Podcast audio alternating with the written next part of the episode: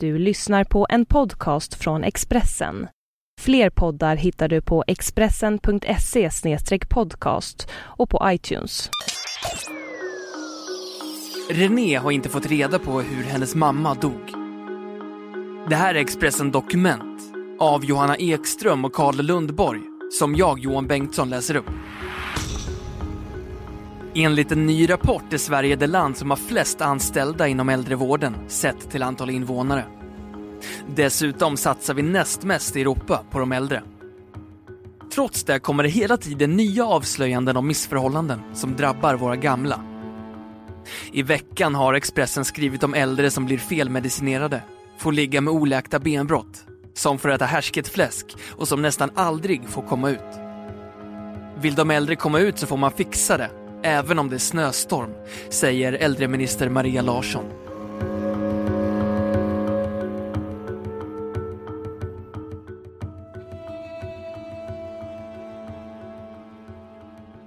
Rut Nolan, 90 år, klarade att bo kvar i sin lägenhet i Solna, men hon hade hemtjänsten på besök varje dag. I början av juni var hon med sin dotter René Staff, 67, i Solna centrum. De köpte kläder, skrattade och åt middag tillsammans. Men två dagar senare hittades Rut död på golvet i sin lägenhet. Personalen på hemtjänsten hade upptäckt att det var något fel på hennes larm, men ingen hade gjort någonting åt det, säger René Staff. I en ny rapport från OECD placerar sig Sverige bra i jämförelse med flera andra europeiska länder när det gäller bland annat personaltäthet inom äldrevården och de resurser som satsas. Äldreminister Maria Larsson framhåller också gärna hur bra Sverige är ur ett internationellt perspektiv. EU har nyss utsett oss till världens bästa land att aktivt åldras i. Vi har många utländska studiebesök som kommer hit och tittar. Vi har väldigt många siffror som pekar på att vi har en god äldreomsorg, säger hon. Men trots goda siffror så fortsätter rapporter om missförhållanden inom äldrevården att strömma in från både personal, anhöriga och de boende själva. I veckan har Expressen berättat om en rad personer som farit illa inom äldrevården runt om i landet. Gerda Högström, 95, låg med brutet lårben på sitt boende i Härnösand och skrek av smärta.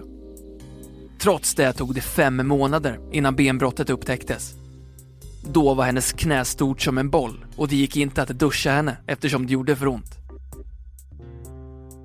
Tyra Nyberg, 87, som bor på äldreboende i Östersund, tycker om att sitta ute i solen. Men personalen har inte tid att ta ut henne. Hon är inte ensam om att inte få komma ut. En undersökning från Socialstyrelsen visar att 26 procent av de boende på äldreboenden anser att möjligheterna att få komma ut är dåliga. Något som sammanfattades av Stina Klara Hjulström, ordförande på Demensförbundet, på följande sätt. Korna i hagen har bättre skydd än demenssjuka, säger hon. Ett annat uppmärksammat fall av vanvård som uppdagades i veckan granskas nu av Inspektionen för vård och omsorg, IVO. Aftonbladet och flera andra medier berättade om det privata äldreboendet Vårbacka Plaza i Huddinge där en 72-årig man hittades instängd och utslagen i en liten skrubb. En kvinna som var på boendet för att träffa sin mamma larmade polisen. När polis och ambulans kom till boendet var mannen medvetslös och låg i sin egen avföring, enligt SVT. Ett annat problem inom äldrevården är att många får alldeles för mycket, eller fel, mediciner. Ett tydligt exempel är Rune Masman, 92, i Mora, som Expressen också berättat om i veckan. Han låg helt utslagen i sin säng och hade enligt vårdpersonal bara dagar kvar att leva. Men när sjuksköterskorna beslutade att dra ner på hans medicin piggnade han snart till. Det visade sig att flera av de problem han hade var biverkningar som berodde på den cocktail av substanser som han fick i sig varje dag. Nästan en tredjedel av alla äldre som söker vård på sjukhus gör det på grund av fel eller övermedicinering. Enligt äldreminister Maria Larsson har det dock skett en förbättring. En rapport som jag fick innan sommaren visar att alla län för första gången på länge nu har redovisat en minskning av olämpliga läkemedel hos de mest sjuka äldre. Men jag tycker att det är beklagligt att det har tagit så lång tid att uppnå den här minskningen. Jag tror att det beror på bristande samarbete mellan kommuner och landsting, säger hon. Nu har det gått snart två månader sedan Rut Norland dog. Men hennes dotter René Staff har fortfarande inte fått svar på hur hennes mamma avled.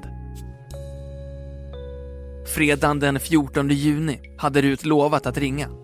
Hon ville gratulera Renés man på namnsdagen. Men när samtalet uteblev blev René Staff orolig. Hon ringde till sin mamma om och om igen, men ingen svarade. Sen två veckor tillbaka hade hemtjänsten lovat att besöka Rut före klockan 09.30 varje dag för att hjälpa henne med frukost. Rut hade nämligen ramlat och knäckt revbenen och behövde extra hjälp.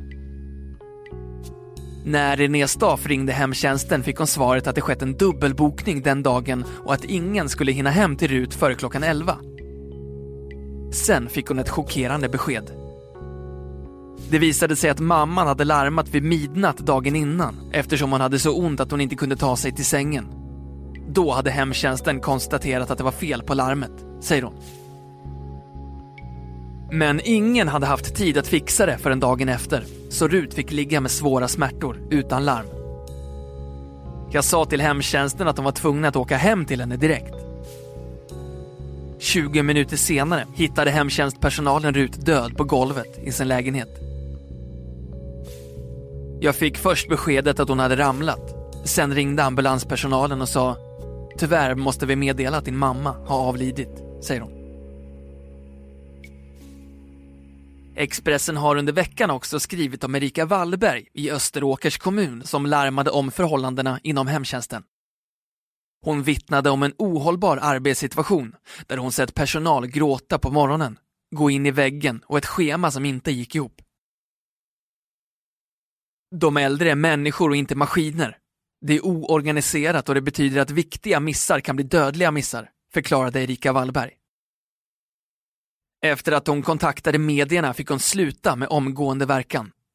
Expressen valde då att konfrontera Österåkers kommun med uppgifterna om att hon tvingades sluta och den hemliga inspelning som fanns från mötet med tjänstemännen.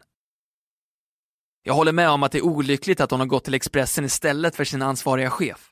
Enligt mina uppgifter fanns det dock andra orsaker till att de fick sluta, säger Tove Eriksson. Äldreminister Maria Larsson, kristdemokrat, reagerade starkt när hon fick höra om beskedet att kommunen inte lät Erika jobba kvar för att hon hade gått till medierna, vilket ljudupptagningen visade. Jag tycker att det här ger uttryck för en kommun som inte vågar gå i clinch och se missförhållanden och som inte tar tillvara på när personal larmar och säger att här är något som inte fungerar väl, säger hon. På 70-talet arbetade sjuksköterskan Katrin Engbo som vårdbiträde inom det som då kallades för långvården. Hon berättar att det bodde sex gamla i samma rum och att de var tvungna att tas ner till källaren för att få bada. Jag har jobbat inom äldreomsorgen i 40 år och måste säga att den äldrevård som finns idag är mycket bättre än den var förr. Idag tar man tillvara på de äldres integritet och värdighet på ett helt annat sätt, säger hon. Idag är hon direktör för Äldrecentrum, en stiftelse som ägs av Stockholms stad och landsting och som sysslar med forskning och utveckling inom äldreomsorgen. Jag tror att man måste satsa mycket mer pengar på forskning om man tar läkemedel som exempel så vet vi att vissa inte fungerar så bra när man blir äldre och skörare. Men det finns mycket okunskap och många äldre far illa. Först går man till sin vårdcentral, sen går man till en specialist. Och de kommunicerar inte med varann. Då gäller det att själv veta vad man har för olika mediciner. Det är ett väldigt ålderdomligt system där en förändring måste skyndas på. Det är en patientsäkerhetsfråga, säger hon. Men det största problemet framöver, menar hon, kommer bli att attrahera unga människor att jobba inom välfärdssektorn. År 2030 kommer det att finnas nästan dubbelt så många som är 80 år eller äldre jämfört med idag. Det är en explosion. Visst sker det framsteg inom forskningen. Man hittar nya läkemedel och nya tekniska hjälpmedel kommer att kunna göra det enklare för personer att bo kvar hemma i framtiden. Men vi måste ha personer som har som förstahandsval att jobba med äldre. Äldreomsorgen är en stor bransch med många karriärvägar. Vi är dåliga på att berätta om det, säger hon. Sedan hennes mamma hittades död i sin lägenhet har René Staff ringt närmare 100 telefonsamtal för att få svar på vad som egentligen hände henne. Men ingen vill kännas vid det. De hänvisar bara till varann. Det är helt förkastligt. Det ska inte behöva vara så här, säger hon. Samtidigt tycker hon att det är skönt att kunna prata ut om de problem som fanns. Rut var själv missnöjd med den vård hon fick och tyckte att hon fick alldeles för mycket mediciner. 12 olika preparat. Mamma sa alltid att jag inte skulle säga något medan hon levde, då hon var rädd att få sämre vård, säger René. Läkaren hade bokat in en läkemedelsgenomgång till augusti, men nu är det för sent. Rut Nolan hade precis fyllt 90 och tillsammans med Ruts syster hade de planerat en försenad födelsedagsfest. Hon var så fantastisk och såg fram emot det så mycket. Men vi hann aldrig fira henne, säger hon. Expressen har sökt ansvariga för hemtjänstföretaget Mika Omsorg, som Rut anlitade, utan att få svar.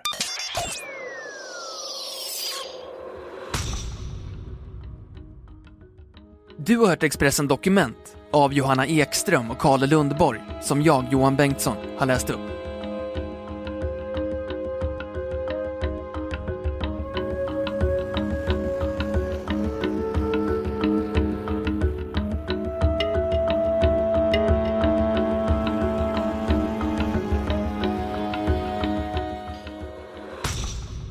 Du har lyssnat på en podcast från Expressen.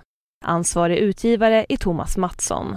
Fler poddar finns på Expressen.se och på iTunes. Ett poddtips från Podplay. I podden Något Kaiko garanterar östgötarna Brutti och jag, Davva, dig en stor dos skratt. Där följer jag pladask för köttätandet igen. Man är lite som en jävla vampyr. Man har fått lite blodsmak och då måste man ha mer. Udda spaningar, fängslande anekdoter och en och annan arg rant. Jag måste ha mitt kaffe på morgonen för annars är jag ingen trevlig människa. Då är du ingen trevlig människa, punkt. Något Kaiko, hör du på Podplay. Därför är gardinerna.